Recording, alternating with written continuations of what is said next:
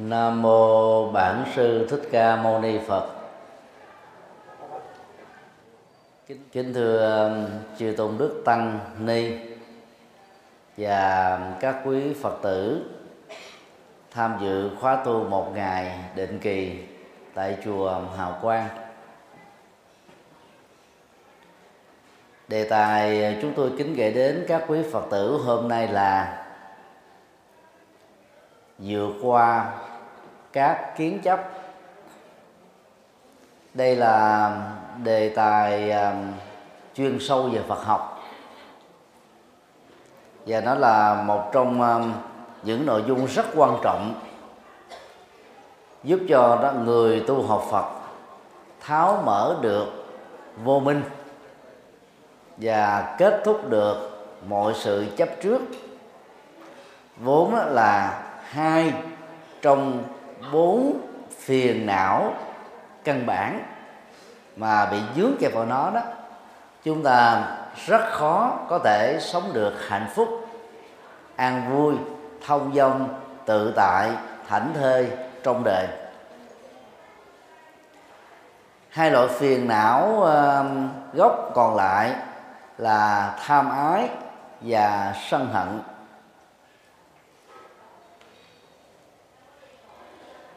Các quý phật tử trong à, đạo tràng à, khóa tu một ngày tại chùa Hào Quang á, đã tu học định kỳ 13 năm rồi. đề tài này à, giàu khô khan và khó nhưng rất cần thiết để giúp cho chúng ta mở được tầm nhìn và theo đó đó người tu học Phật cần hướng đến nhằm kết thúc toàn bộ các nỗi khổ niềm đau mà mình đang bị dướng phải. Thuật ngữ Phật học thường gọi là ngũ kiến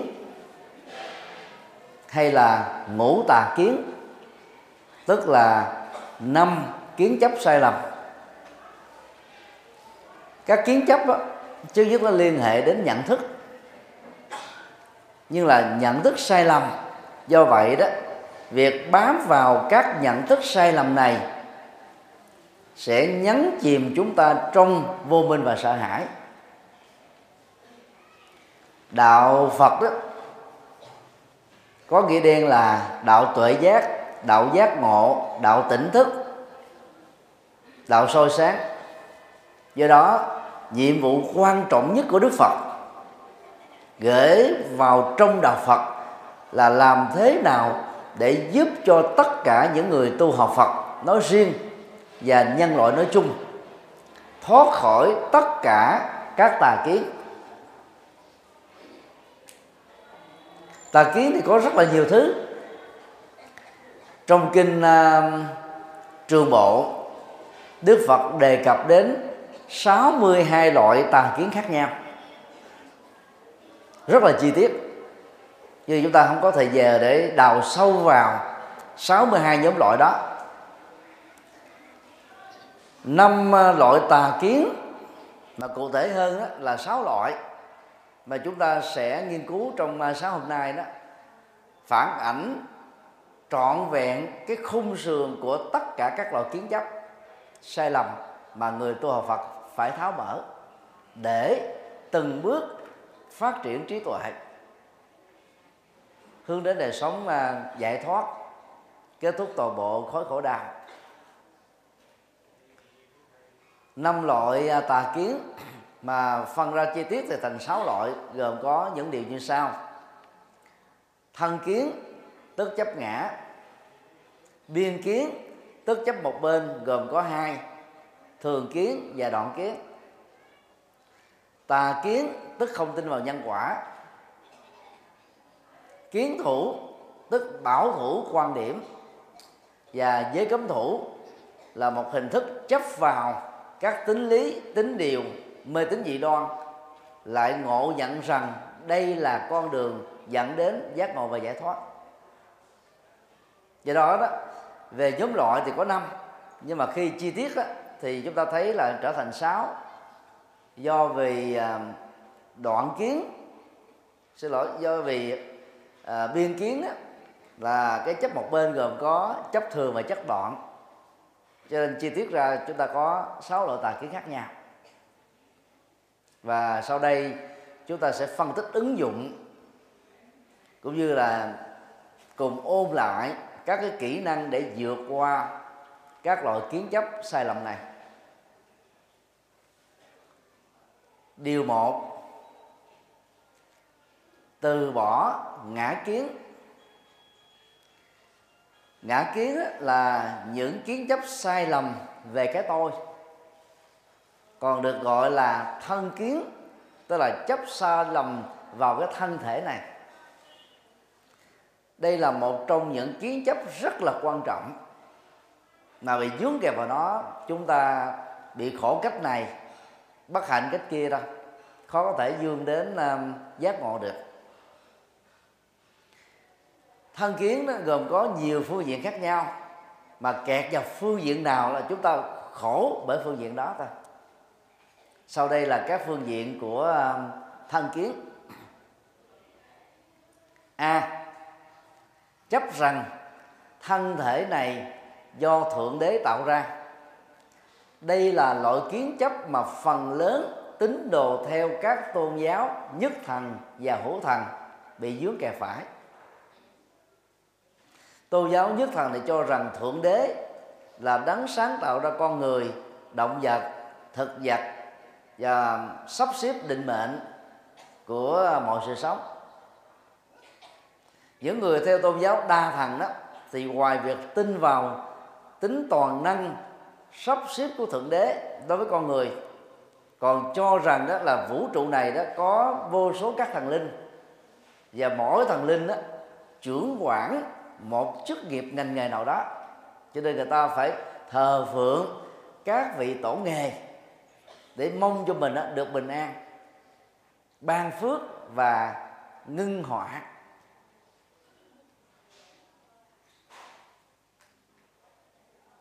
Chấp vào à, thân thể do thượng đế tạo ra đó, chúng ta trở nên vô ơn với cha mẹ ruột của mình. Vì vốn cha mẹ ruột của chúng ta đó là người trực tiếp tạo ra sự sống cho chúng ta với tư cách là con người.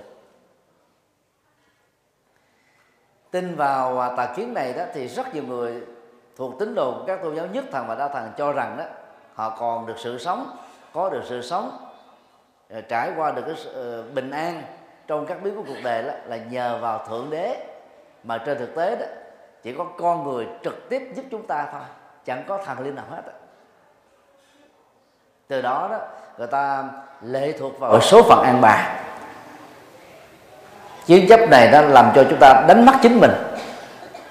Rong ruổi, nương tựa vào chỉ có tha lực bên ngoài mà vốn không có thật, cũng không giúp gì được cho chúng ta hết. Tu học Phật đó, trong trong cái ngày quy Phật pháp văn đó, chúng ta đã phát nguyện từ nay cho đến trọn đời con không nương tựa vào thiên thần quỷ vật. Thiên là thượng đế thuộc các tôn giáo khác. Thần á, là các thần linh thuộc các tôn giáo đa thần. Quỷ là ma quái vì có một số giáo phái tín ngưỡng đó nên là ta thờ các loại vong hồn văn linh để được sự phù hộ. Vật á, là viết tắt của bái phật phái tức là thờ các con vật thờ các cái dụng cụ mà xem là thiên liêng để có thể ngăn họa và đó là những kiến chấp ờ, rất nguy hại, thuộc về phần lớn các tôn ngoài đạo Phật. B, cho rằng thân thể này do đơn thuần vật chất tạo nên.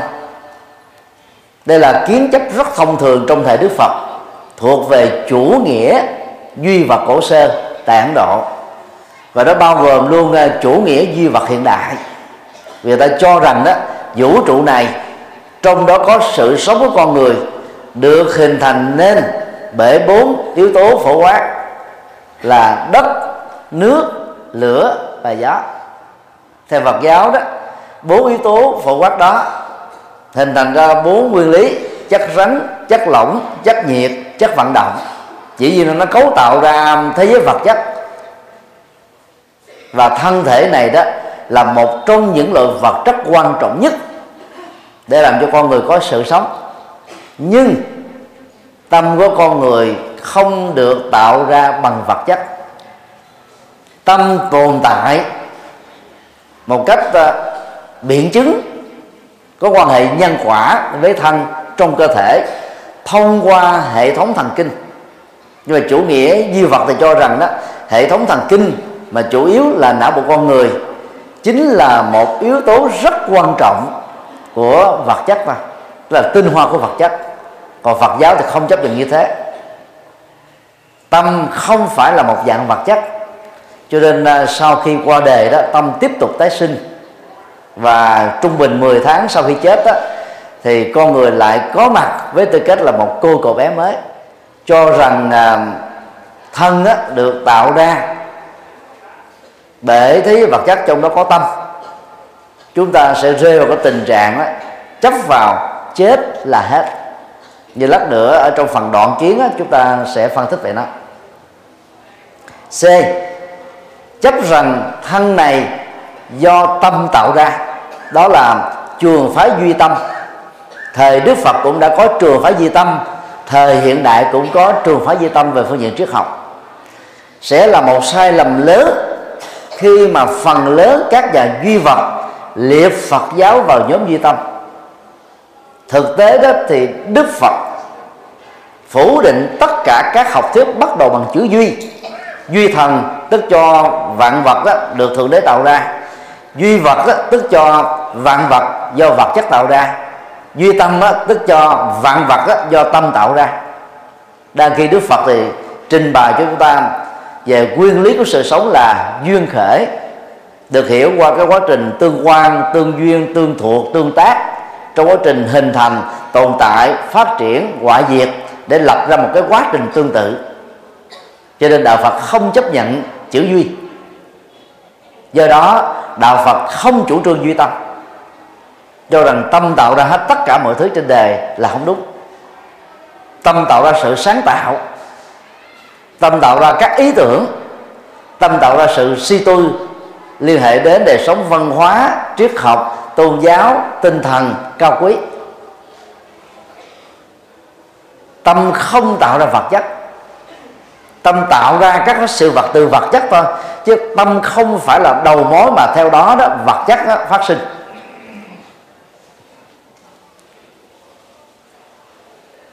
Và dướng vào à, duy tâm đó chúng ta sẽ trở thành là những người duy lý, duy ý chí. Thậm chí là bị rơi vào tình trạng hoang tưởng vốn là một trong những cái chứng bệnh mà bắt đầu đó là nhận thức sai về sau trở thành bệnh tâm thần. D. Cho rằng thân thể là cơ hội để trải nghiệm các khoái lạc giác quan đây là khuynh hướng mà chủ nghĩa duy uh, chủ nghĩa um, hưởng thụ vật chất ở phương tây thường dướng phải. Người ta có khuynh hướng đề cao um, sự hưởng thụ của thân. Và phương tây là đi đầu về về khuynh hướng này. Họ tạo ra cái công nghệ phim nghèo để trải nghiệm cái khoái lạc giác quan trên thân. Họ tạo ra thời trang rồi ờ, trang sức phẩm nước uh, hoa cũng chỉ để phục vụ cho cái cái cái hưởng thụ về thân thôi. Họ làm cho con người đó đê mê trên nó lệ thuộc vào nó dướng kẹp vào nó và khổ đau cũng vì nó. Đang khi uh, theo uh, khoa thần kinh học đó thì các cái khoái lạc giác quan chỉ là những cái phản ứng quá chất ở trên bộ não rồi và cái, cái thời gian tồn tại của đó khoảng 15 giây. Nó có thể được tái lập lại khi chúng ta có những cái kích thích chạm vào à, những cái vùng nhạy cảm ở trên cơ thể thôi. Và do đó chấp cho rằng thân này đó là đầu mối của mọi thứ hưởng thụ khoái lạc giác quan đó sẽ dẫn đến cái chủ nghĩa thực dụng chủ nghĩa hưởng thụ mà rất nhiều người đó đã bị khổ đau uh, vương lụy bởi cái cái khuynh hướng hưởng thụ mà quên đi các cái giá trị cao quý khác của đời sống tinh thần mà con người đang có. E. Chấp rằng thân thể này là nguồn gốc của tất cả nỗi khổ niềm đau. Bà la môn giáo, nay là ấn độ giáo, là một trong những tôn giáo có chủ trương này. Nho giáo thì có chủ trương tương tự, chẳng hạn như à, nho giáo phát biểu ngô hữu đại hoạn do ngô hữu thân dược ngô vô thân hà hoạn chi hữu.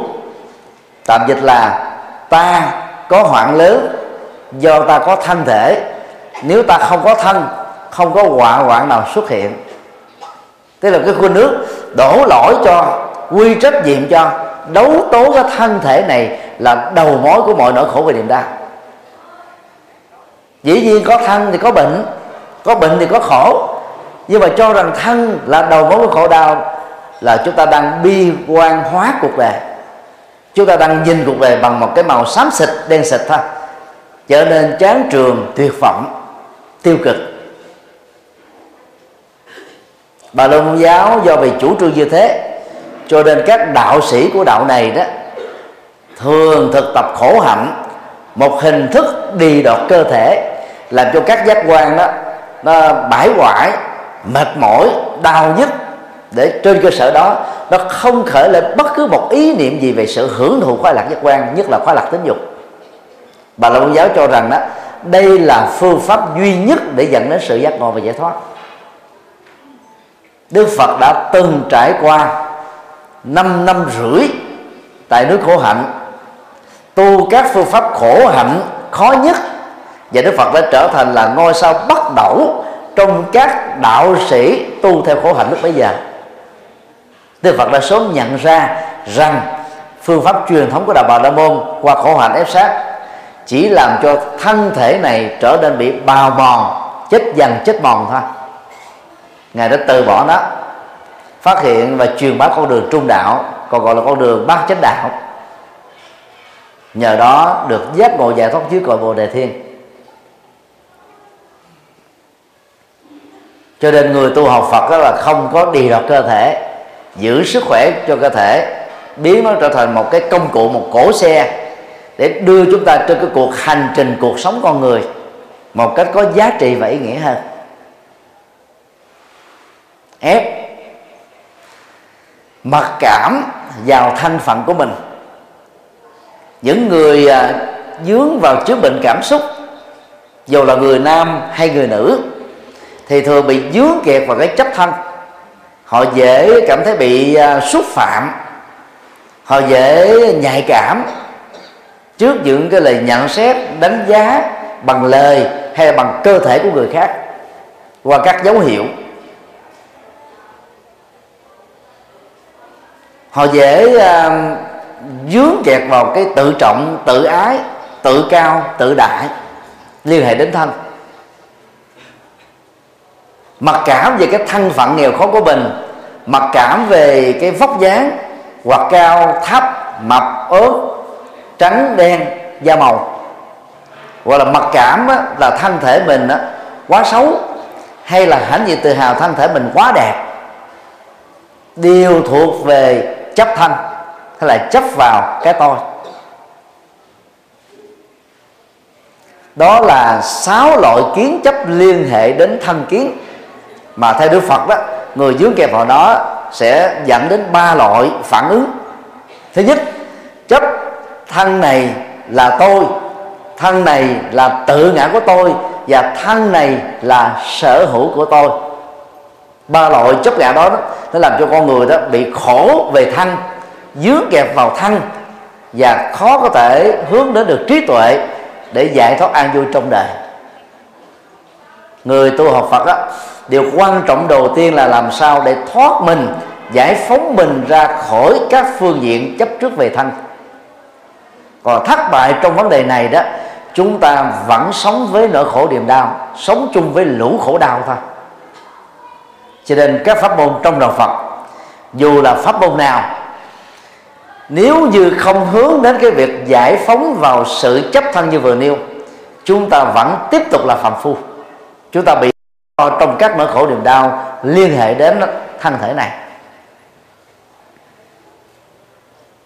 Điều hai biên kiến. Biên kiến có nghĩa đen là chấp một bên. Thuật ngữ chấp một bên trong Phật học á, chỉ cho đó hoặc là chúng ta chấp thường hoặc là chúng ta chấp đoạn.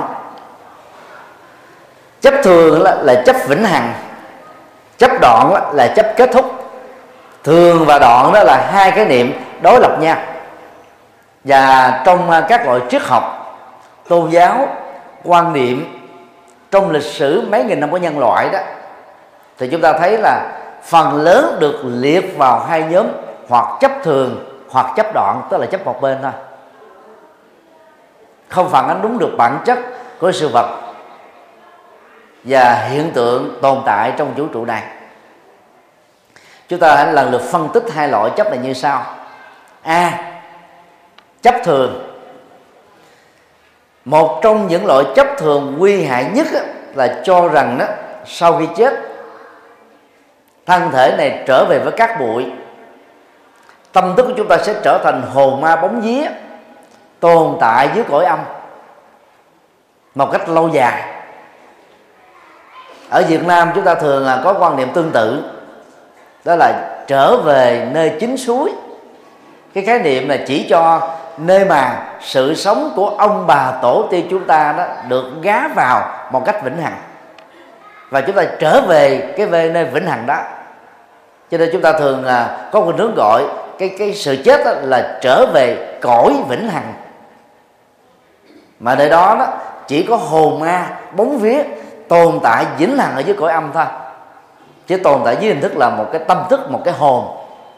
Đây là loại chấp thường rất là phổ biến. Không chỉ ở Việt Nam, còn có ở Trung Quốc, Nhật Bản, Nam Bắc Triều Tiên và nhiều nước trên thế giới.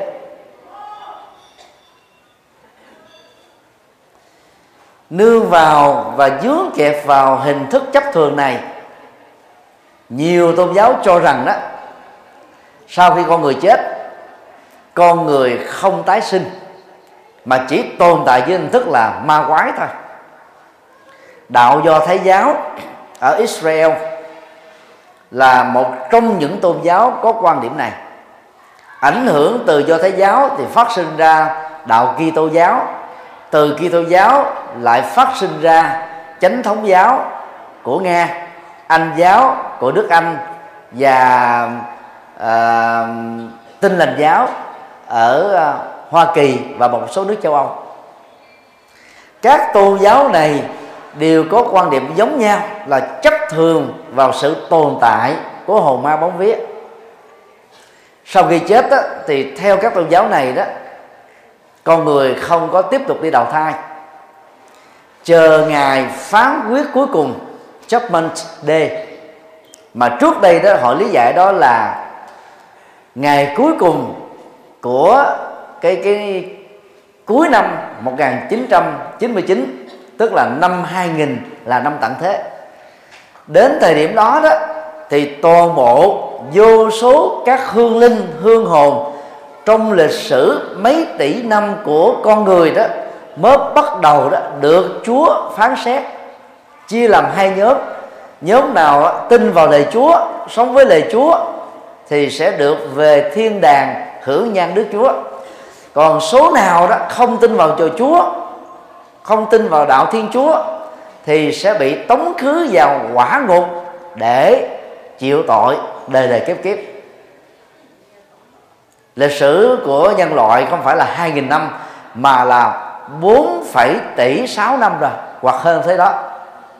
Thì trong suốt cái chiều dài đăng đẳng như thế vô số hàng tỷ tỷ tỷ con người đã từng được sinh ra và chết đi qua tiến trình tái sinh.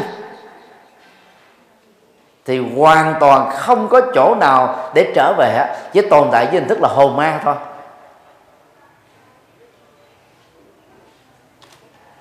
Đó là một cái lý giải rất là sai lầm. Đang khi theo đức phật đó, sau khi chết, trung bình đó, hai giây thôi, con người đã lập tức tái sinh ngoại trừ một trường số trường hợp ngoại lệ sống lại sau 10 ngày chết sau một tháng chết sau vài ngày chết sau vài giờ chết. Đó là vì tâm thức á, chưa thật sự thoát ra khỏi cơ thể đó. Chứ đó chỉ là một cái chết lâm sàng thôi. Nhưng các bác sĩ ngộ nhận rằng là đã chết thật. Thì trường hợp đó sự sống có thể tái phục hồi lại trên cơ thể đó. Thì một thời gian vài tháng vài năm và nó cũng có những trường hợp gọi lại là vài chục năm. Còn thông thường đó, sau khi cái chết thật diễn ra, trung bình một giây đến hai giây là tâm thức là đã thoát ra khỏi cơ thể, tiếp tục có mặt ở trong bào thai thôi. Về phương diện này thì kinh trung bộ đức phật nói có bốn yếu tố để hình thành ra một bào thai mới. Thứ nhất, tinh cha. Thứ hai, trứng mẹ. Thứ ba là tinh và trứng giao phối trong ngày người nữ có thể thụ thai và thứ tư đó, trong vũ trụ này vừa có một con người qua đời mà mẫu số nghiệp của người đó tương đương với gia đình này để chính thức làm con cái của gia đình đó để chịu cái gen di truyền. Từ đó, đó khi sinh ra lớn lên có cái vóc dáng màu da và cái cộng nghiệp phù hợp với quốc gia đó cộng đồng đó gia đình đó. Chẳng có ông thượng đế thần linh nào sắp xếp việc này nghiệp riêng và nghiệp chung của chúng ta tự sắp xếp việc đó một cách rất chuẩn xác không hề bị lũng đoạn.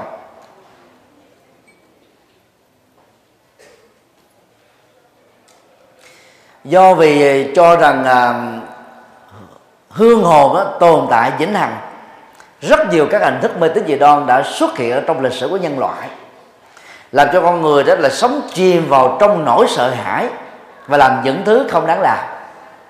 Ví dụ a. A một. Người ai cập á, vì cho rằng là hương linh tồn tại với âm phủ cho nên các vua đó suốt thời gian tại vị làm các kim tự tháp rất là là là là kiên cố. Ngọc ngà châu báu được triều cống á, chôn ở dưới lòng của kim tự tháp.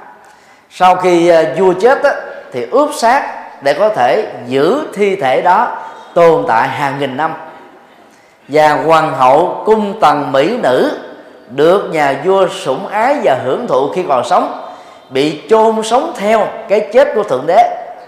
Để tiếp tục dưới âm phủ, nhà vua hưởng thụ khoái lạc giác quan đối với những người này.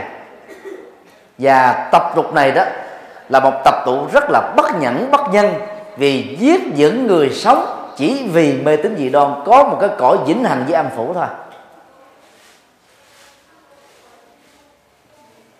A hai. Làm hình nộm nhà vàng mã, đốt tiền vàng mã cho người quá cố.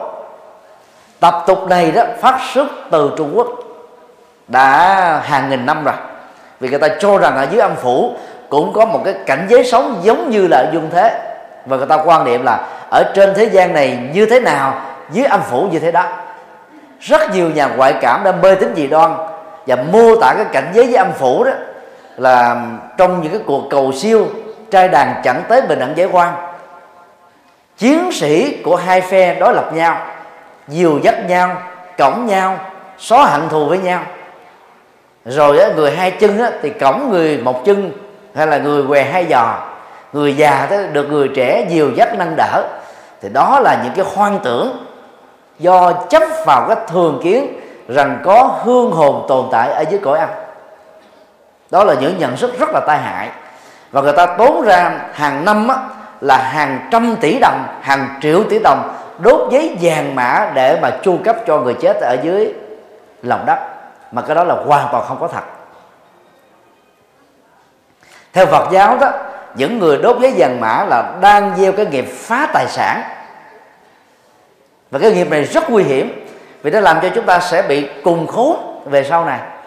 Có tiền không làm việc nghĩa, việc thiện, việc phật sự, mang lại lệ lạc cho quần chúng và tha nhân, đổ dồn vào cái việc đốt cháy và tin rằng là người thân của mình có thể thụ hưởng được. Rất là mê tín. Rất nhiều người đó, gọi là tự an ủi rằng thà làm dư thừa hơn làm thiếu. Và từ cái niềm tin mê tín đó, rất nhiều người nằm mơ mà nghe cha mẹ mình than nhất là cái mùa đông giá rét này ở dưới âm phủ lạnh lắm.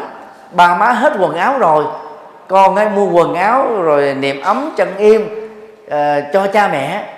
Thì con cái nào mà nghe không xót xa. Trước đây mình nghèo khó bây giờ mình giàu có rồi mua ra hàng trăm triệu vài chục triệu mình cho cha mẹ cũng là một cách báo hiếu. Nhưng mà báo hiếu rồi chẳng thấy toàn là phá của. Giấy vàng mã là giấy giả.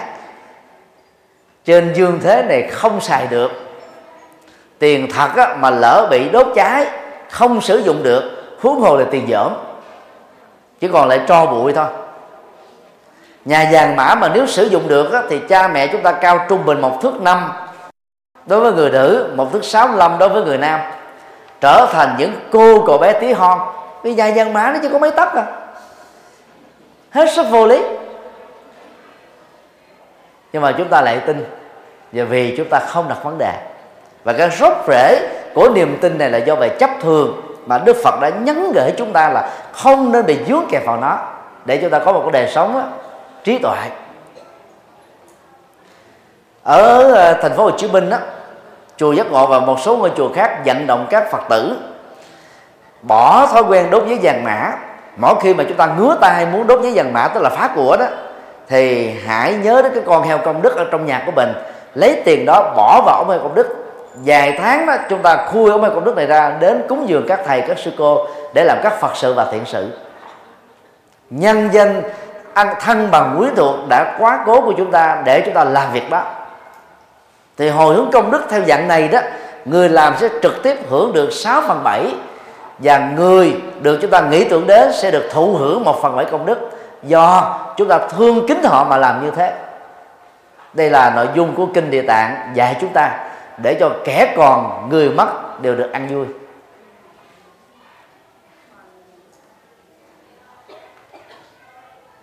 A ba. Tin rằng các hình thức nhập hồn ở à, hàm rồng thanh hóa đó cô Nguyễn Thị Phương nổi tiếng về gọi hồn. Và nhiều nơi miền Bắc này, cái tập tục gọi hồn là một trong những loại thường kiến rất là thường thấy ở trong kinh Phật. Thì theo Đức Phật như đã nói là sau khi chết trung bình là hai giây đã tái sinh. Phật giáo đại thừa về sau này phát triển đó, ra học thuyết là 49 ngày, tức là trải qua 7 tuần thất. Như vậy, nhiều nhất để một hương linh tồn tại sau khi chết là 49 ngày thôi. Mà cái cơ hội tồn tại 49 ngày là rất thấp. Nghiệp dẫn chúng sinh vào cảnh giới tái sinh. Không trì hoãn được, không lũng đoạn được, không thay đổi được.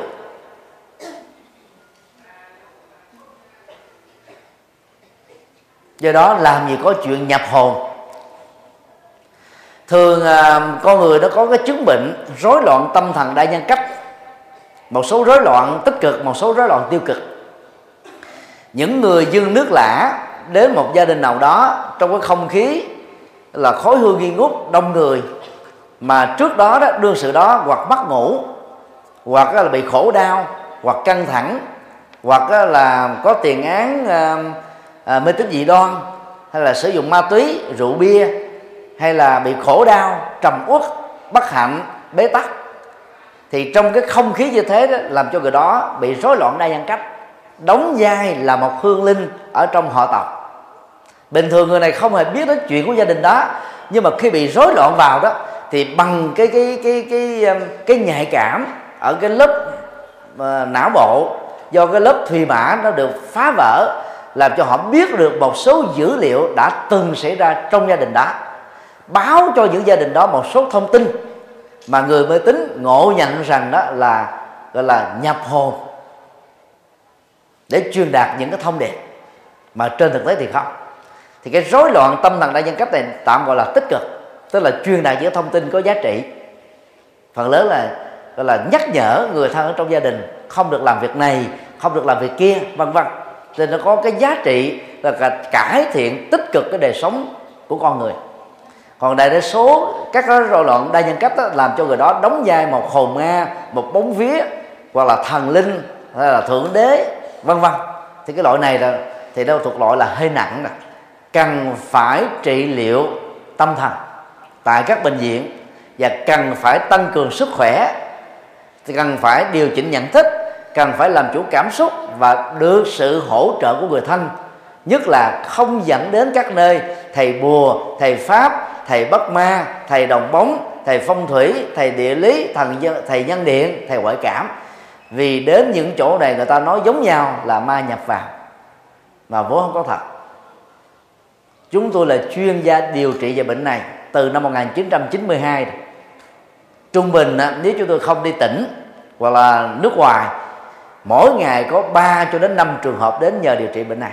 Mà ta thường gọi là ma nhập, hay là bệnh mắt đằng trên, bệnh mắt đằng dưới thì đó là một cái chứng bệnh do ngộ nhận rằng đó là hương linh tiếp tục tồn tại ở cõi âm nó là một cái chứng bệnh thường kiến.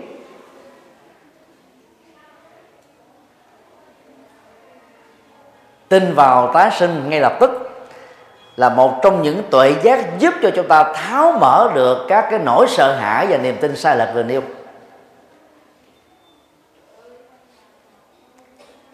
b đoạn kiến. Đoạn kiến là cái nhìn ngắn, cái nhìn thiển cận. Khi cho rằng là sau khi chết, người thiện, kẻ ác đều giống nhau. Tức là hoàn toàn kết thúc sự sống. Đây là chủ trương của chủ nghĩa duy vật. Thời đức phật, sa môn duy vật cũng là một loại hình các tu sĩ. Họ thấy à, cuộc sống khổ đau họ mất niềm tin vào thượng đế. Họ không tin vào các quyển kinh thánh của bà la môn giáo. Họ nỗ lực tự thân của họ để kết thúc nỗi khổ niềm đau nhưng rất tiếc do nhận thức sai lầm. Họ cho rằng sau khi chết đó, đó là dấu chấm cuối cùng của cuộc đời. Không có gì khác hơn người giàu kẻ nghèo người da trắng kẻ da đen người mập kẻ ốm người cao kẻ lùn đều có một số phận giống nhau. Đó là nằm sâu ở dưới lòng đất, hoặc được thiêu trở thành tro bụi thôi. Hoàn toàn không có sự tiếp nối kế thừa gì ở đằng sau đó hết chủ nghĩa duy vật, còn được gọi là chủ nghĩa vô thần khoa học do Mark Lenin hình thành nên, cũng thuộc vào một dạng đoạn kiến này, cho rằng chết là hết rồi. Ở trong kinh trường bộ, đức phật đề cập đến cái hậu quả đạo đức của niềm tin nguy hiểm này và cho rằng nó là một loại tà kiến.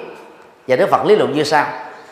Những người nào cho rằng không có kiếp sau đó, thì ngay trong đời này rất khó có thể sống đời sống đạo đức được. Tại sao chúng ta làm đạo đức?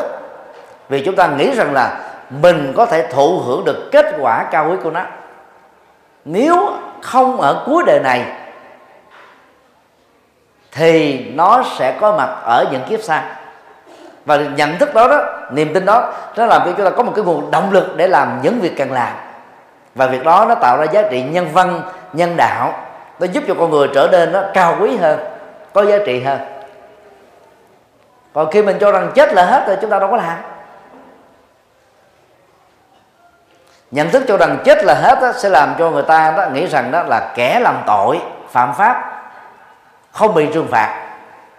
Thì kết cục là giống nhau mà cho nên người ta làm thiện làm gì cho mệt.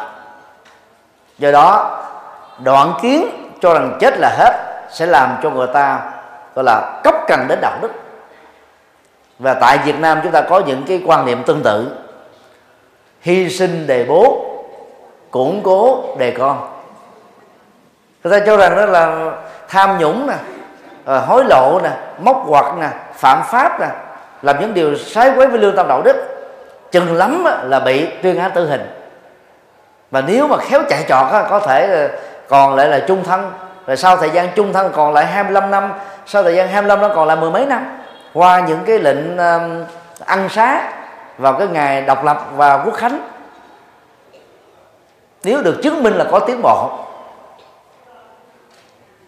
Cho nên người ta thà hy sinh cái kiếp người của mình để cho thế hệ con cháu của mình đó, hưởng được các đồng tiền bắt chánh đó mà thay đổi cái vận mệnh một cuộc đời.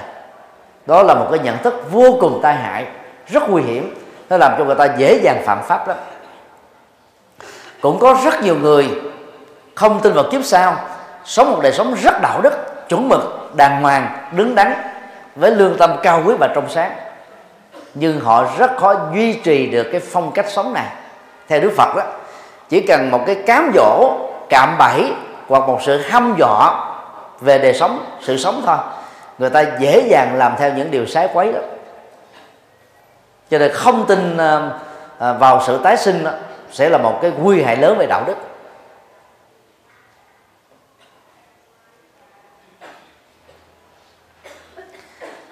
Ở trong bài ờ, bát nhã tâm kinh mà chúng ta đọc hàng ngày tại các chùa đại thừa đó nó có một cái à, câu ngắn rất là sâu sắc. Nhất thiết pháp bất sinh, bất diệt, bất tăng, bất giảm. Nghĩa đen của câu này là mọi sự vật hiện tượng không tự nó sanh ra, không tự nó mất đi, không tăng thêm, cũng không giảm bớt.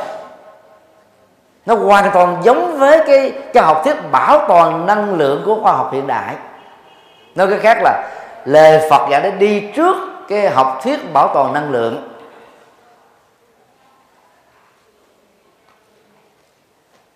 Tức là tính bảo toàn đã làm cho mọi sự vật không mất đi vĩnh viễn. Vật chất không mất đi vĩnh viễn, chúng ta dễ hiểu rồi. Nó chuyển từ dạng này sang dạng khác. Nói theo khoa học này. Ví dụ như à, một đám mưa làm cho mây đó mất đi. Nước bắt đầu trút đổ ở trên mặt đất nước đó được ngấm xuống dưới lòng mặt đất. Chúng ta tưởng là mất nước. Mất mây, mà không phải, nó đổ qua cái dạng khác là nước nước ngầm. Sau đó dưới tác động của nhiệt đó, nước này nó trở thành là bốc hơi ở trong không khí, rồi nó ngưng tụ lại thành mây. Cứ như thế mà nó tuần hoàn cái quy trình đó. Chuyển từ dạng năng lượng này sang dạng năng lượng khác là chứ không mất đi. Và sự sống của con người cũng tương tự như thế chúng ta thử hình dung uh, cái bóng đèn để nó được phát quang đó tạo ra ánh sáng dân dụng cho chúng ta sử dụng hàng ngày. Càng phải có tăng phô con chuột nè bóng đèn tiếp sợi dây điện công tắc và cái nguồn điện cung cấp. Nếu như một trong những yếu tố này bị hư đó thì điện quang nó không có phát huy được. Nó phải hội tụ các yếu tố đó và giả sử đó toàn bộ các cái bộ phận nó bị hư. Giống như hồi nãy à, trước khi à, à, buổi pháp thoại diễn ra đó giảng đường này bị cúp điện. Không vì thế mà dòng điện bị kết thúc. Dòng điện vẫn tiếp tục tồn tại theo cách riêng của nó nhưng mà nó không phát huy ra điện quang với điện năng thôi. Cũng bằng cái hình ảnh đó đó đạo phật cho rằng đó sau khi chết thân thể con người trở về với các bụi nhưng mà đừng nghĩ rằng là con người sinh ra từ các bụi. Giống như bài ca của trịnh công sơn. Hạt bụi nào quát kiếp thân thui để mai đây tôi trở về với các bụi. Nói như vậy là sai. Con người không trở về với các bụi chỉ có thân thể này trở về với các bụi thôi. Còn tâm thức á, tiếp tục tồn tại giống như là dòng điện. Vẫn tiếp tục tồn tại khi á, ánh sáng nó không có phát quang cái dòng mà tâm thức của con người tiếp tục có mặt ở trong bào thai chứ không có kết thúc. Và bụi không thể tạo ra thân thể này được. Hạt bụi là hạt bụi hạt sỏi là hạt sỏi hạt bụi hạt sỏi không thể tạo ra con người. Cho nên hạt bụi không quá kiếp làm con người con người chết không quá kiếp làm hạt bụi. Dầu trịnh công sơn là một nhạc sĩ đại tài của phật của, của việt nam và là một phật tử nhưng bài ca này cho thấy ông ấy hiểu đạo không sâu. Ông ấy hiểu sai về bản chất của sự sống. Ông ấy hiểu sai về đạo phật.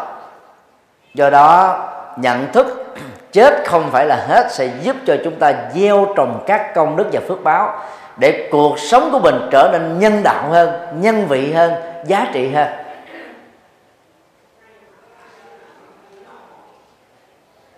Và tương tự trong dân gian Việt Nam chúng ta có những câu con gái hưởng đức cha, con trai đó hưởng đức mẹ. Đây là một nhận thức đạo đức để cho cha mẹ với tư cách là thế hệ đi trước phải tôn trọng luật pháp, sống với đạo đức để cho cái ảnh hưởng nhân quả về phương diện cộng hưởng này đó, nó tốt cho thế hệ kế thừa. Nó làm cho chúng ta, gọi là, biết xấu hổ cá nhân biết xấu hổ khi có những cái phê bình chỉ trích đúng với những cái điều xấu mình đã lỡ tạo hoặc vô tình hay là cố ý. Để chúng ta thay đổi trở thành một con người với nhân cách mới có giá trị đạo đức tốt hơn. Niềm tin vào à, bảo toàn năng lượng sẽ giúp cho chúng ta kết thúc được đoạn kiến. Chết là hết. Cho nên người Việt Nam á, đừng bao giờ dùng chữ mất cha tôi mất, mẹ tôi mất. Mất nghĩa là kết thúc vĩnh viễn. Không còn nữa trên đời này. Chúng ta chỉ nói là chết thôi. Chết là kết thúc cái sự sống về phương diện y học. Não ngừng đập, tim ngừng đập, các tế bào ngưng sự sống. Còn nếu chúng ta dùng đúng thuật ngữ Phật học là gì? Tái sinh, hay là giảng sinh, hoặc là tạ thế, hoặc là qua đời. Chúng ta qua một cái kiếp sống mới. Tạ là kết thúc kiếp sống này. Để chúng ta có một cái kiếp sống kế tục. Tức là người tu học Phật phải dùng những cái từ chuẩn mô tả về cái chết để chúng ta không tin rằng chết là hết. Đó là hai nhận thức rất là sai lầm. Thường kiến và đoạn kiến được gọi chung là chấp một bên một bên vĩnh hằng và một bên kết thúc vĩnh viễn. Nó đều là những cái chấp nguy hại. Nếu vĩnh hằng á tin vào hồn ma bóng vía tin vào cõi âm tin vào các hương hồn tin vào sự uh, ma nhập. Thì ở đoạn kiến á, người ta lại không tin vào cái đạo đức ở kiếp sau và đạo đức ở kiếp này.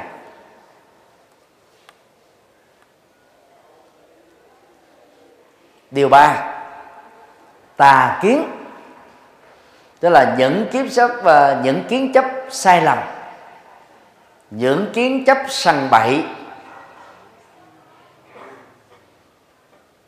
và nội dung của nó chính yếu là không tin vào nhân quả như là quy luật, chi phối mọi thứ trên cõi đời này. Và không tin vào nhân quả nó gồm có một số loại hình như sau. A. Mất niềm tin vào đạo đức và đời sống cao thượng.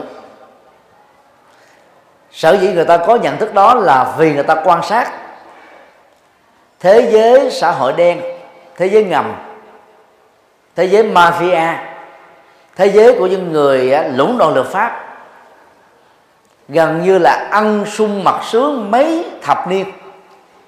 Và hiếm khi bị phát hiện và tống vào tù đài. Cho nên họ nói rằng là nếu nhân quả có thật đó, thì tại sao những nhân vật này cái sống trơ trơ ra ngoài vòng luật pháp vậy? Thực tế là vì á, họ chưa có cái cơ hội để theo dõi cái cái hiện tượng đó cho đến cuối đề của những cái người làm xấu đó. Cho nên họ tưởng rằng là họ có thể sống vĩnh viễn về ngoài dòng luật pháp. Thực tế đó, tất cả những tên trùm mafia, khét tiếng nhất của ý hay là khét tiếng nhất của mexico đều có một cái kết thúc rất bi thảm hoặc là do con trai của mình giết để cái ngôi hoặc là do đối thủ của họ giết để trở thành độc tôn, hoặc do luật pháp trừng trị, hoặc do đó tranh chấp quyền lệ họ thanh toán lẫn nhau thôi.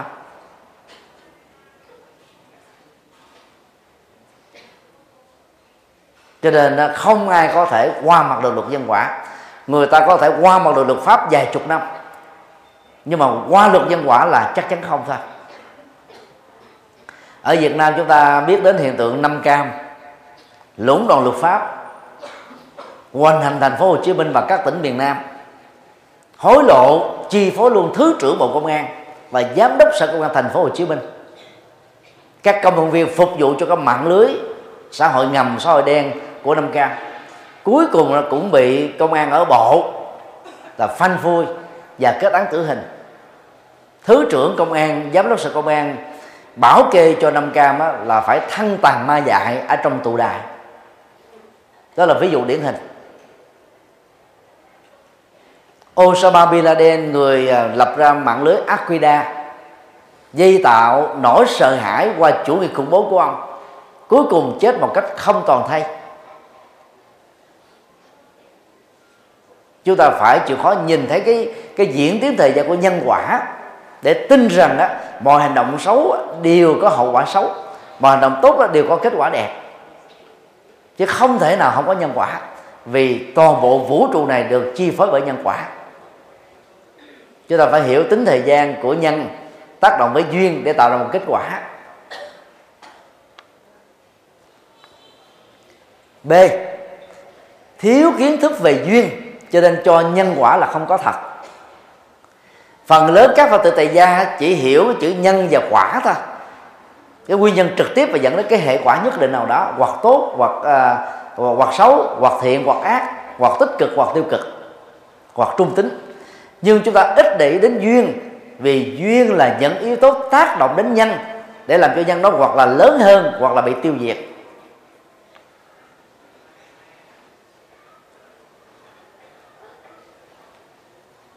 Các cái duyên đối lập với nhân sẽ làm cho nhân kết thúc. Các duyên hỗ trợ cho nhân á, sẽ làm cho nhân phát triển. Thiếu kiến thức này đó chúng ta sẽ tiếp tục ngộ nhận về nhân quả. Vì mình thấy là tại sao mình đã gieo các nghiệp tốt mà mình lại gặp gian truân ba chìm bảy nổi tám lên đệt vì chúng ta bỏ quên cái yếu tố gọi là lỗi trừ giữa các nhân và lỗi trừ giữa nhân và duyên. Đối lập ví dụ ờ, chúng ta gieo à, các loại hạt ở trên xi măng, hoặc là ở trên à, các cái loại gạch men ở trên đá, chúng không thể nảy mầm. Nếu đã nảy mầm, chúng không thể trưởng thành thành cây, chúng sẽ bị chết. Vì thiếu yếu tố duyên thích hợp. Do đó, sau khi gieo nhân lành nào đó thì các phật tử cần phải hỗ trợ nó bằng các duyên tốt. Ví dụ như ở miền bắc chúng ta làm nông nghiệp nhiều thì sau khi gieo giống phải có khí hậu thích hợp không bị mà sương mốc không bị sương muối không bị sương mù thì mới có thể mà có một vụ mùa đó là là là, là trúng được. Còn bằng không đó tiền chúng ta đó đổ sông bỏ biển hết tốn công sức tốn thời gian, tốn đầu tư, làm đủ cái quy trình của nông nghiệp, bón phân tưới nước, ánh sáng, rồi cái nhân lực. Rút cuộc rồi đó, chúng ta phải bị âm về đồng vốn do vay nợ ngân hàng, vay nợ tái điền, vân vân. Do đó, trong à, nhân quả đạo đức, chúng ta cũng phải để ý đến các hỗ trợ duyên tích cực khi có hỗ trợ duyên tích cực đó, thì một nhân tốt sẽ trở thành một cái kết quả như ý thôi. C. Do tin vào sự hên xui may rủi. Các hên xui may rủi đó nó xuất hiện theo cái quy luật ngẫu nhiên. Mà trên đời này cứ mỗi một tích tắc trôi qua nó có hoàn hàng triệu cái ngẫu nhiên xảy ra. Nhưng mà được chúng ta lý giải sai lầm là kéo theo ví dụ như à, ngày 1 tháng 1 năm 2001 vào lúc 1 giờ trưa chẳng hạn một người nào đó à, khởi công động thổ để xây dựng một cái công trình nào đó hay là uh, mở cửa hàng ra buôn bán rồi ngày uh, nguyên một năm đó là làm ăn bị thất bại thì người ta đó là ghi nhận ở trong cái sổ ký ức của mình và sổ niềm tin của mình rằng đó, ngày 1 tháng 1 năm 2001 và lúc 1 giờ trưa đó là cái ngày sát chủ ngày quả hoại ngày thất bại. Rồi cứ như thế người ta mới ghi nhận ở trong lịch sử của bói toán. Nhưng mà trên thực tế đó, ở chỗ đó thất bại. Nhưng mà hàng triệu nơi trên hành tinh còn lại cũng vào cái thời điểm đó người ta làm ăn thành công. Thì ít được biết đến. Cho nên người ta mới lấy cái xác suất ngẫu nhiên đó người ta nâng lên thành quy luật. Từ đó mà nó tạo ra cái nhận thức sai lầm. Về năm tháng ngày giờ hên xui tốt xấu nên đức phật ở trong kinh nói rằng là không có ngày tốt, không có ngày xấu. Giờ nào cũng tốt, ngày nào cũng tốt. Nếu tâm và hành động chúng ta là tốt lành. Như vậy là dựa vào nhân quả. Ngày 11 tháng 3 năm 2011 sóng thần động đất kép ở tại Nhật Bản dựa vào sách tàu đó đó là ngày trùng tan. Trùng tan được hiểu là gì?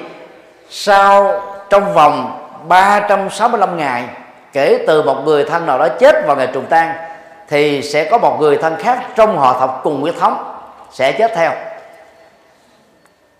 Mà trên thực tế thì báo chí thế giới có đưa tin hồi nào đâu, rằng là đến ngày 11 tháng 3 năm 2012 tại Nhật Bản có thêm ba mươi mấy ngàn người chết, là thân nhân của ba mươi mấy ngàn nạn nhân của động đất sóng sóng thần kép đâu cho nên cái việc tin vào những cái niềm tin đó là À, may rủi, năm tháng ngày giờ tốt xấu, trùng tan, tam tan, ly tán, vân vân, đó là hoàn toàn không có đúng sự thật rồi. Nó là các cái quy nạp tùy tiện ở trong dân gian thôi, do người ta thiếu kiến thức về nhân quả.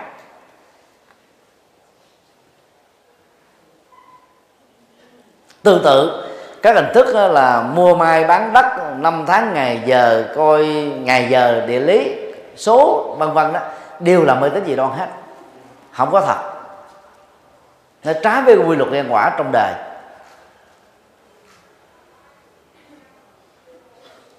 D. Cầu nguyện chỉ là chất xúc tác không thay thế nhân và duyên. Rất nhiều người mê tín dị đoan thuộc các tôn giáo nhất thần và đa thần.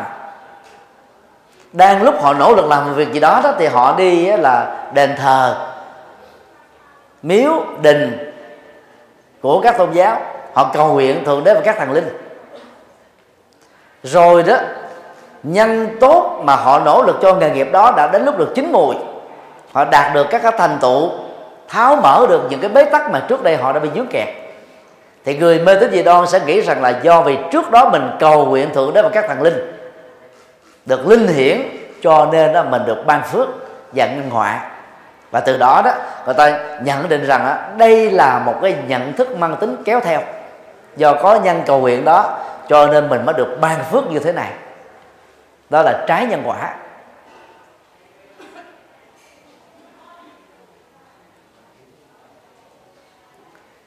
Những người à, làm à, cái nghề bói toán mà thì khi được mời đến nhà để xem nhà đó thì người ta sẽ xem bốn thứ ta thứ nhất là cái, cái hướng cửa của nhà đông tây nam bắc. Thứ hai đó là cái hướng của nhà bếp. Thứ ba là hướng của cái nhà vệ sinh thứ tư là hướng của bàn thờ. Thì để tác động tâm lý đó cho gia chủ thì người ta phải thay đổi một trong bốn thứ đó hoặc cả bốn thứ đó. Dĩ nhiên cái người nào muốn cho cuộc đời của mình nó vinh hiển lên đó, thì người ta đều nỗ lực. Khắc phục đó, ở lần một không xong ta nỗ lực lần thứ hai lần thứ ba. Đến lúc nào đó thành công thì ta mới dừng lại. Thì sau khi nỗ lực từ thành công người ta nghĩ rằng là do vì đổi hướng nhà nè đổi hướng nhà bếp đổi hướng nhà vệ sinh đổi hướng bàn thờ. Mà phước bắt đầu đến từ đó người ta mới tin rằng đó là xem nhà đổi hướng đó đã tạo ra cái kết quả tốt đẹp. Đó chỉ là những cái tác động tâm lý thôi chứ không có tác động nhân quả gì ở trong đó thôi.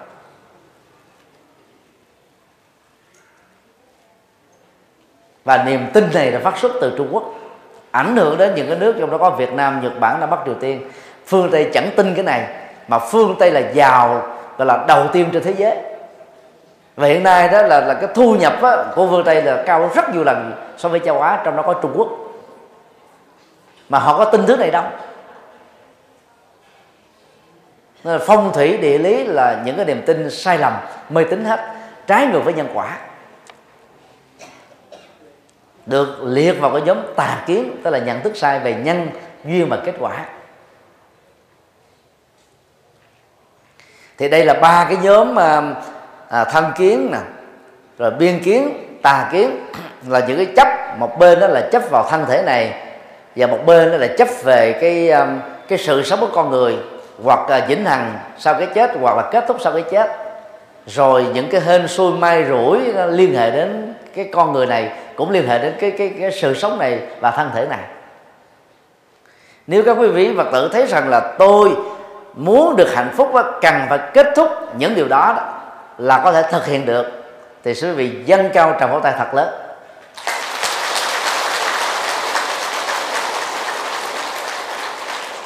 Sau đây là hai phần à, kiến chấp còn lại. Điều 4 kiến thủ tức là chấp thủ vào quan điểm của mình. Đây là một hình thức chấp ngã tồn tại dưới ờ, các dạng như sau. A, cho mình là hệ quy chiếu chân lý. Có một số trường phái triết học và tôn giáo cho rằng cái nền triết học và tôn giáo do họ sáng lập nên đó là đỉnh cao nhất của trí tuệ. Không có triết học nào, tôn giáo nào có thể vượt trội hơn. Nhận thức đó đó giống như là một cái ờ, cái nắp. Đậy lại một cái ly.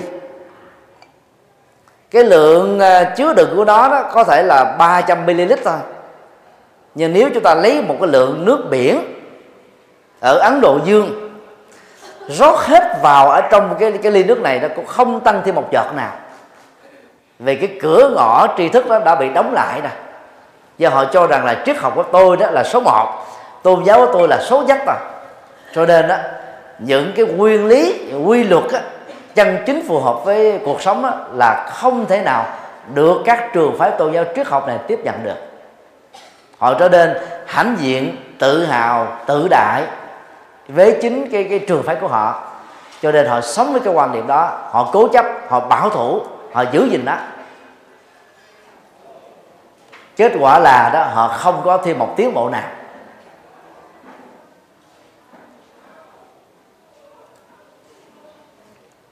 B. Cho rằng đó, cái biết của mình là đúng. Những hiểu biết còn lại của thai nhân là sai. Dĩ nhiên đó, trong ờ, cái cái cái hệ chân lý đó thì phải có đúng và sai. Mà chân lý thì chỉ có một. Cái sai thì có dạng thứ, triệu thứ. Nhưng mà những người chấp vào cái nước này đó, thì cái thái độ cống cao, ngã mạn, tự hào, tự đại của họ lớn lắm họ không bao giờ lắng nghe người khác. Khi ai góp ý đến họ đó, thì họ thường có khuynh hướng cho rằng là, cái này tôi đã biết hết rồi. Tôi đã hiểu nhiều hơn thế nữa. Những điều mà tôi chủ trương, tôi có khuynh hướng làm hay tôi nói ra đó, đều là sự thật hết, đều là đúng hết. Cho nên họ không bao giờ lắng nghe, học hỏi, sửa chữa, thay đổi theo chiều hướng tích cực và có giá trị. Họ bảo thủ với cái quan điểm của mình sống với những người như thế, mệt mỏi lắm. Không thay đổi, không có tiến thủ.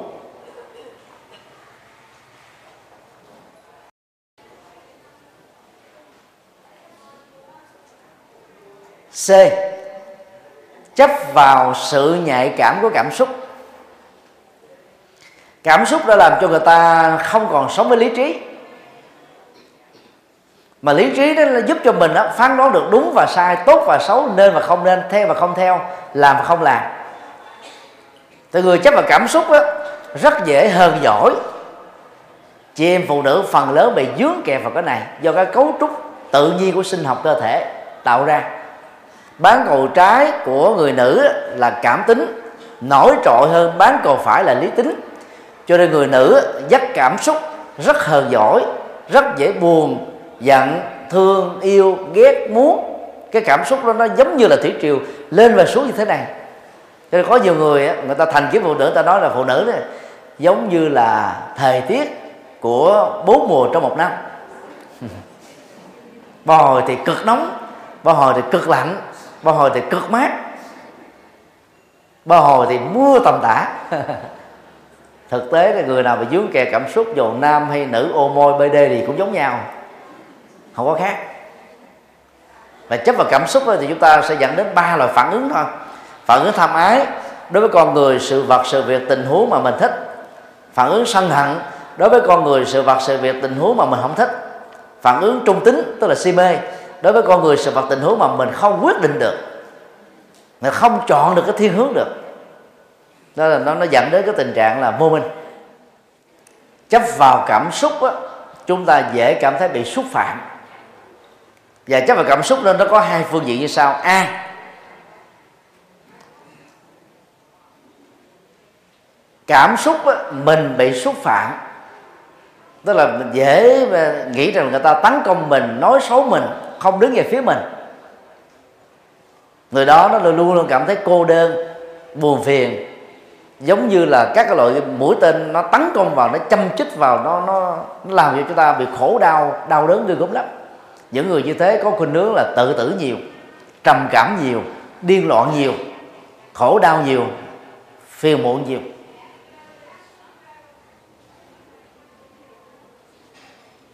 Tình huống hai đó là dễ tự ái. Tức là nói với đụng lên chút xíu là mình giận giận hờn, giận giỏi giận tức. Không chịu nghe, dù đúng hay sai gì mình không chịu nghe. Nó ngọt thì mới nghe, còn nó đúng mà cái ngữ điệu không hay là không nghe nói trước mặt quần chúng là mình cảm thấy bị xúc phạm, mình không không nghe theo, không sửa chữa. Phải nói khéo, nói chỗ riêng tư, nói góp ý, nói năn nỉ thì mới nghe. Một tình huống khác đó là tự trọng. Tự trọng là một loại chấp vào cái tôi một cách tế nhị. Những người tự trọng là rất là lịch sự, nhưng mà họ dễ bị xúc phạm lắm. Họ không muốn làm phiền ai, nhưng khi ai làm phiền họ họ khổ đau cực kỳ ở phương tây người ta đề cao đến cái cái sự yên tĩnh. Ta cho tiếng ồn đó là một loại pollution, một cái loại ô nhiễm ô nhiễm ờ, đất, ô nhiễm nước, ô nhiễm không khí, ô nhiễm tiếng ồn. Vốn là những cái mà làm cho con người không hạnh phúc được. Thì ai sống ở trong cái môi trường phương tây hoàn chỉnh như thế đó, khi về việt nam và các nước châu á họ khổ dữ lắm. Tiếng ồn nó có mặt khắp nơi ở việt nam. Họ chịu không nổi thì dễ mà mà cảm thấy nó bị xúc phạm đến mình xúc chạm đến mình. Đụng chút xíu là họ kiện thưa thôi. Họ chấp vào cái cái cái cái cái, cái quan điểm của mình cái dòng cảm xúc của mình cái sự à, à, cố thủ vân vân. Chết không đổi. cũng có một số người họ thầy thốt là lúc tao chết rồi tao không nhìn mặt mày mình đừng bao giờ nhìn mặt tao. Những cái thù hận gì lâu dài thù dai thù dài thù dở đều là thuộc về là giới giới cấm giới, giới thủ kiến là chấp thủ vào quan điểm.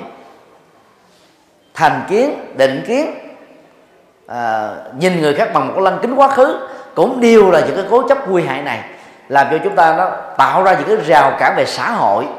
Mình với người khác không thể nào thân với nhau được. Lỡ có cái trục trặc gì với người khác rồi đó người ta ôm cái cái khổ đau đó trọn đời không buông xả được không kết thúc được không rũ bỏ được. Muốn như thế đó, chúng ta phải khép quá khứ lại.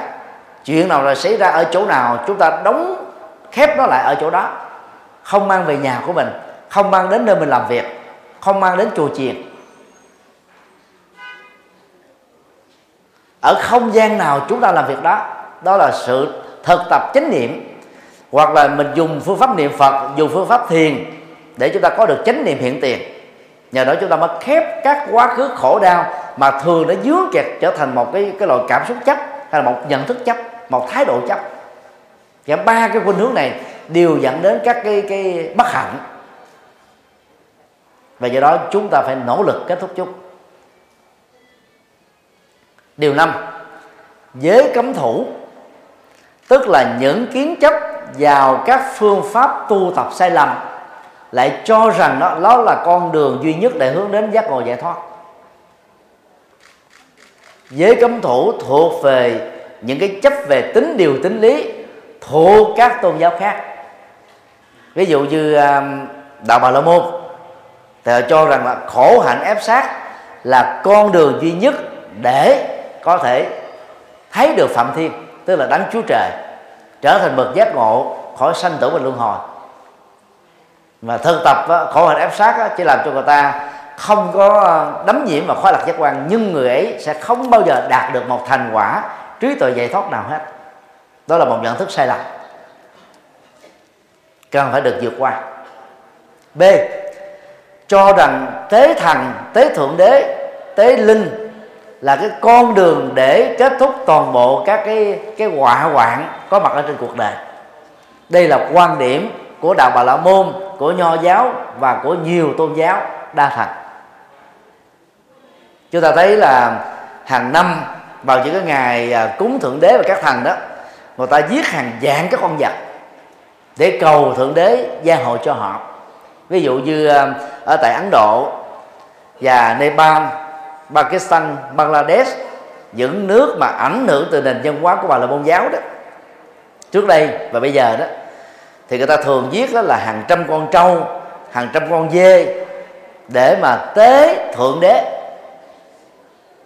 Trước cái cơn à, động đất xảy ra ở tại à, Nepal vào năm 2015 đó thì có cái lễ hội giết trâu để mà cúng cho thượng đế.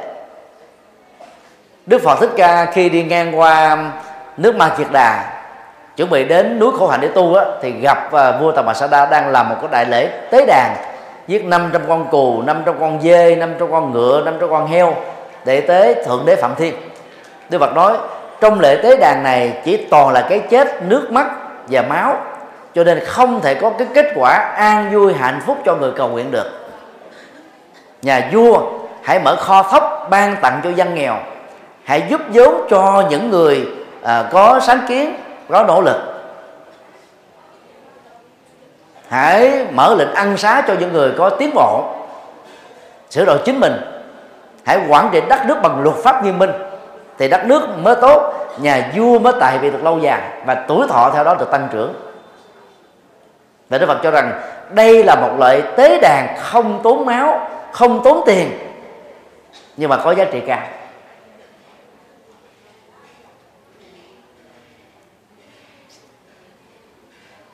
Người ta cúng cho thần linh rất nhiều thứ, cúng bằng thiên, cúng ông trời, cúng ông địa, cúng táo quân, cúng cổ thiên quyền nữ, cúng mẹ sanh mẹ độ đều là các loại mê tín thuộc vào giới cấm thủ này. Chúng ta cần phải loại bỏ.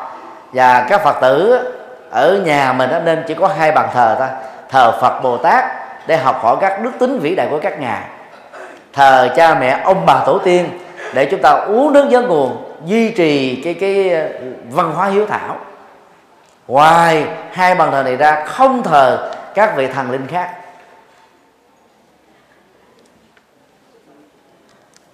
Còn người Việt Nam thì không được thờ quan công. Quan công là tướng của lưu bị, Trung Quốc. Những người chống lưu bị còn không thờ quan công. Nói có khác là không phải người Trung Quốc nào cũng thờ quan công. Biểu tượng của Trung Ái quốc của người Trung Quốc người Việt Nam đã từng bị Trung Quốc đô hộ xâm lăng 66 lần trong lịch sử 3.000 năm, mà đi thờ quan công tướng của Trung Quốc là chẳng khác nào bán nước à. Chúng ta có rất nhiều anh hùng dân tộc của Việt Nam, Phù Đổng Thiên Vương Trưng Trắc Trưng Nhị, Thánh Trần hương Đạo, Thánh Lý Thường Kiệt, dân dân chúng ta cần phải thờ các vị anh hùng dân tộc đó. Và những vị này đó là phật tử. Nó phù hợp, thực tế thì chẳng có thần thật. Nhưng mà cái đóng góp của họ cho dân tộc này quá to lớn người ta tu vinh họ lên một cái cảnh giới cao hơn con người. Để noi theo cái tấm gương đó, sống một đời sống có giá trị cho đất nước. Chứ sau khi chết, những người đó theo Phật giáo là tái sanh liền gặp cực thiện và cực ác là tái sanh trong tích tắc thôi không trì quản. Nó giống như cái bệ phóng của phi thuyền đó nó tống đi rất là nhanh vào cái cảnh giới an lành. Cho nên nó là các vị đó không còn tiếp tục tồn tại trong các đền thờ đâu. Nhưng chúng ta vẫn thờ để giữ cái tinh thần độc lập chủ quyền dân tộc của một quốc gia. Đó là một trong bốn trọng văn mà đức phật đã dạy. C. Các pháp tu tập mê tín nếu như người nào chỉ lệ thuộc vào cầu nguyện suông, niệm thần chú suông, lại phật suông mà có thể mong mình giải thoát được sanh tử luân hồi đó là giới cấm thủ. Đạo phật nổi tiếng là đạo chủ trương nhân quả. Tất cả các phương pháp mà đức phật đã dạy đó, rất là sâu sắc. Mà quan trọng nhất là tứ thánh đế. Đây là phương pháp tâm linh của đức phật nhằm giải quyết toàn bộ các nỗi khổ niềm đau. Tứ định đế thì chia làm bốn bước. Bước một là thừa nhận nỗi khổ niềm đau là một hiện thực. Tránh ba thái độ cường điệu quá. Vì làm như thế, cảm xúc chúng ta bị khổ đau nhiều hơn. Đào tẩu khỏi khổ đau vì như thế là thiếu trách nhiệm. Phớt lờ khổ đau vì như thế là liều mạng. Chúng ta phải thừa nhận khổ đau đang có mặt để giải quyết nó. Bước hai, truy tìm nguyên nhân của khổ đau từ tham lam, từ sân hận, từ si mê, từ cố chấp. Khi truy được cái nguyên nhân rồi chúng ta kết thúc nó rất là dễ. Phần lớn chúng ta bị thất bại là vì chúng ta tìm lý do để biện hộ, chứ ta không tìm nguyên nhân để kết thúc. Người biện hộ nhiều là không có tiến bộ được. Còn người truy tìm nguyên nhân đó sẽ sẽ tìm ra được giải pháp. Bước ba đó, tin hạnh phúc cao nhất là niết bàn, là trạng thái tâm thanh tịnh khi mà toàn bộ khổ đau và các nguyên nhân dẫn đến khổ đau đã kết thúc bước 4 thực tập bát chánh đạo để kết thúc toàn bộ khổ đau. Bát chánh đạo gồm có 8 yếu tố, chia làm ba nhóm. Nhóm đạo đức là gồm có lời nói đạo đức, hành động đạo đức, nghề nghiệp đạo đức và nỗ lực đạo đức. Nhóm thiền định thì gồm có chánh niệm và chánh định. Nhóm trí tuệ thì gồm có chánh tri kiến và chánh tư duy. Thì đây là cái phương pháp tâm linh quan trọng nhất của đức phật. Sau này trung quốc lập ra 10 tông phái, bao gồm tịnh độ tông mật tông thiền tông pháp hoa tông quan nghiêm tông niết bàn tông tam luận tông luật tông dân dân là đào sâu và một số bộ kinh thôi để làm tông chỉ. Còn các cái tông này đó đều phải dựa vào tứ thánh đế của đức phật hết. Đức phật nói trong các kinh đó phật quá khứ phật hiện tại phật vị lai đều độ sinh bằng việc phân tích nhân quả thông qua tứ diệu đế. À, khổ đau và nguyên nhân của khổ đau đó là quả và nhân. Niết bàn á, và bát chánh đạo đó là quả an lạc và con đường để dẫn đến an lạc. Như vậy tứ diệu đế là quy trình nhân quả kép. Thứ nhất là quả và nhân của khổ đau thứ hai là quả và nhân của hạnh phúc. Thì toàn bộ cái phương pháp tâm linh của đức phật là dựa vào nhân quả như vừa nêu. Chứ không đứng một chiều. Nếu chúng ta chỉ phân tích đó là nguyên nhân và hậu quả của khổ đau chúng ta sẽ rơi vào bi quan yếm thế chán trường tuyệt vọng đấu tố khổ đau tô đen cuộc sống. Bên cạnh cái nguyên nhân và khổ đau thì đức phật còn đề cập đến đó là cái an lạc và nguyên nhân của an lạc. Để là kết thúc khổ đau. Chính vì thế mà trong kinh đức phật đó là này các đệ tử xưa và nay như lai tới đức phật đó, chỉ nói lên hai điều thôi.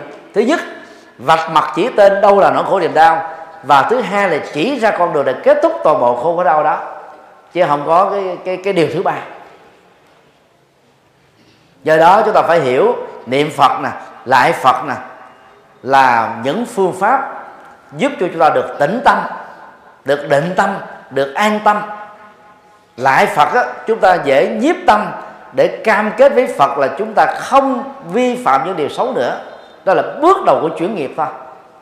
Và muốn chuyển nghiệp dứt điểm á, chúng ta phải gieo các nghiệp mới đối lập lại với các nghiệp xấu trong quá khứ chứ không thể có niệm phật lại phật không mà đã đủ được.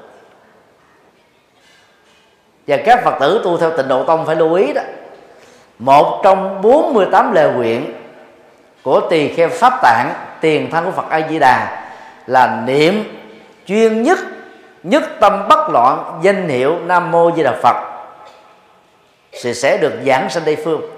Đây là câu nói khích lệ chứ không phải là câu nói tuyên bố về chân lý chúng ta nên nhớ, câu nói đó phát xuất từ lòng từ bi của tỳ kheo pháp tạng khi còn là một phàm tăng.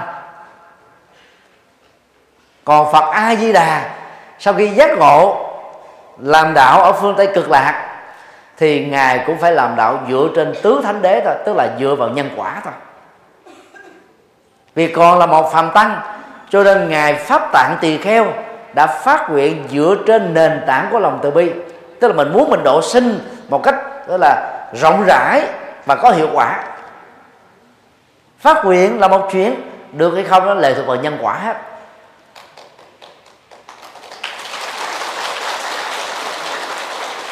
Do đó các phật tử tại gia tu theo tịnh độ tông phải lưu tâm vấn đề này. Để được giảng sanh đi phương đó thì trong kinh a di đà nêu ra đến năm yếu tố căn lành lớn, tức là hết tham, sân si và cố chấp công đức lớn, tham gia làm các phật sự và thiện sự từ thiện xã hội. Nhân duyên tốt lớn, mở đạo tràng, khích lệ mọi người cùng tu, dẫn dắt mọi người đồng tu, hỗ trợ cho mọi người tu tốt. Quán pháp âm tức là lấy dữ liệu ta bà để xây dựng tịnh độ. Thứ tư, thứ năm đó là niệm phật nhất tâm bất loạn. Yếu tố thứ năm này đó là phụ thuộc thôi, nó là kết quả khi chúng ta đạt được bốn yếu tố đầu hoặc là phối hợp với bốn yếu tố đầu để chúng ta có kết quả nó nhanh hơn. Hiện nay thì nhiều phật tử tịnh độ tâm bỏ bốn yếu tố đầu vốn là quan trọng hơn mà chỉ tập trung yếu tố cuối cùng thôi nhất tâm bất loạn à, không đủ. Nhất tâm thì tâm mình được yên nhập vào thiền định. Nó là một phần của sự tu thôi. Còn tu theo đạo phật nó gồm có ba phương diện đạo đức thiền định và trí tuệ không có đức phật nào bỏ đạo đức à, bỏ thiền định mà nó để đạt được giác ngộ không có đức phật nào bỏ trí tuệ, bỏ đạo đức, chỉ có thiền định mà đạt được giác ngộ. Tất cả các đức phật, các bồ tát, các thánh tăng, các a la hán đều phải trọn vẹn đạt được thiền định đạo đức và trí tuệ. Còn niệm phật nhất tâm bất loạn chỉ là một phương diện của thiền thôi, của định thôi, chứ không phải là tất cả. Trong bốn điều đạo đức rồi chúng ta thấy là có cái cái cái cái, cái um, tinh tấn ba la mật. Mà nếu như mà mình không tiếp tục làm việc thiện làm các phật sự chúng ta không đủ được năm tiêu chí nêu ra trong kinh a di đà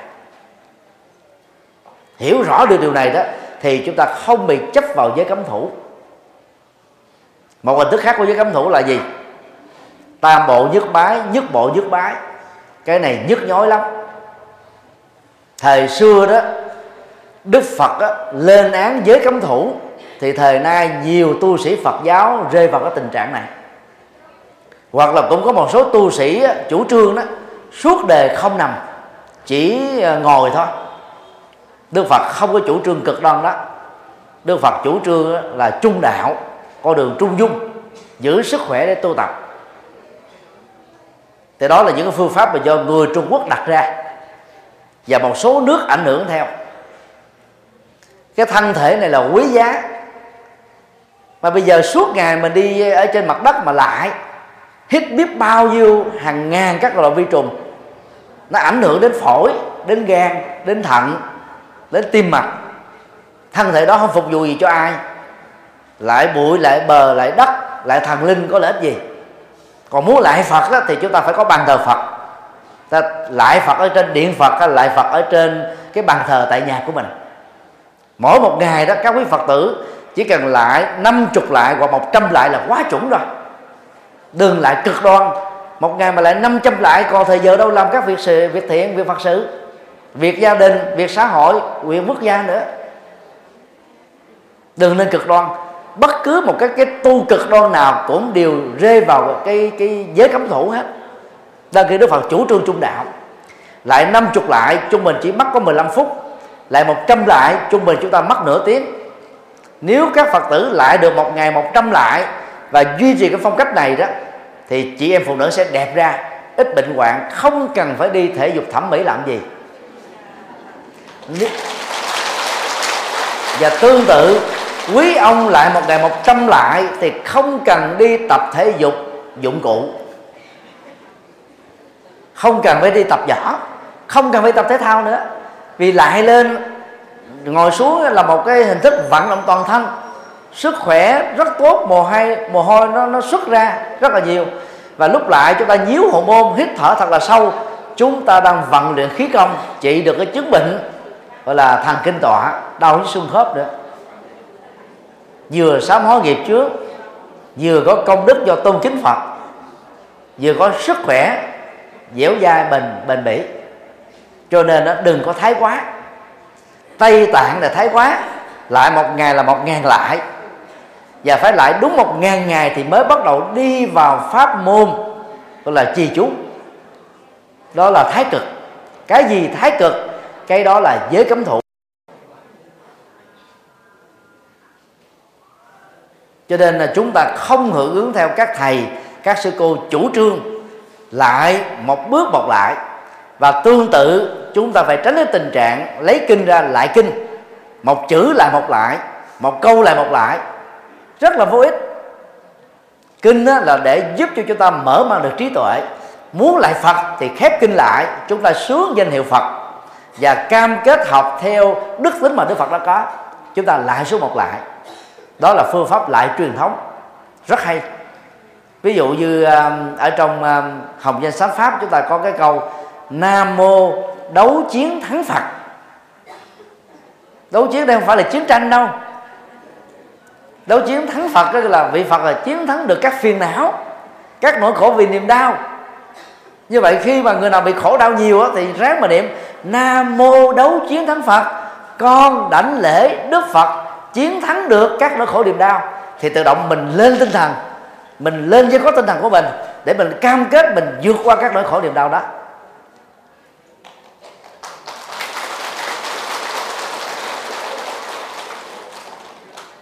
Lại phật theo cái cam kết như thế, chúng ta trở nên năng động hơn, tích cực hơn, lạc quan hơn, yêu đời hơn, chứ không có mê tín gì đâu kính thưa các quý phật tử,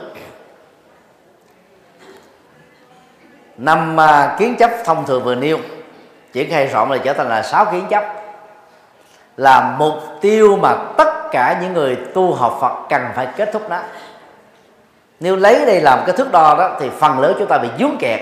Không kiến chấp này thì kiến chấp nọ. Đó là lý do tại sao chúng ta tu hoài mà không có kết quả. Cứ lấy kết quả làm thước đo của phương pháp tu. Chúng ta biết rằng là mình tu đúng hay tu sai liền à. Ai còn chấp vào thân ai còn chấp vào cảm xúc ai còn chấp vào à, à, hương hương hồn tồn tại vĩnh hằng ai chấp rồi chết rồi là hết ai chấp vào quan điểm bảo thủ, ai chấp vào các phương pháp tu sai lầm, tín ngưỡng, thì đều là những người còn bị chấp. Mà chấp thì không kết thúc được nỗi khổ niềm đau. Chấp là mang đến các cái khổ đau. Thì đây là một cái à, cái chủ đề nâng cao. Nó hơi khô khan. Thì các phật tử vì đã tham dự khóa tu này là đến là 12 13 năm rồi, thì cũng cần phải nâng cao cái nhận thức của mình lên để ờ, chúng ta có những cái tiến bộ về tâm linh và trí tuệ. Cái quan trọng nhất của đạo Phật là trí tuệ. Và kết thúc được các loại kiến chấp đó thì trí tuệ mới phát sinh được. Còn bằng không á, chúng ta vẫn mãi là các phật tử ở ngoài cổng chùa, tức là phật tử tu theo tín ngưỡng thôi. Chứ chưa có cái bộ về về phật pháp.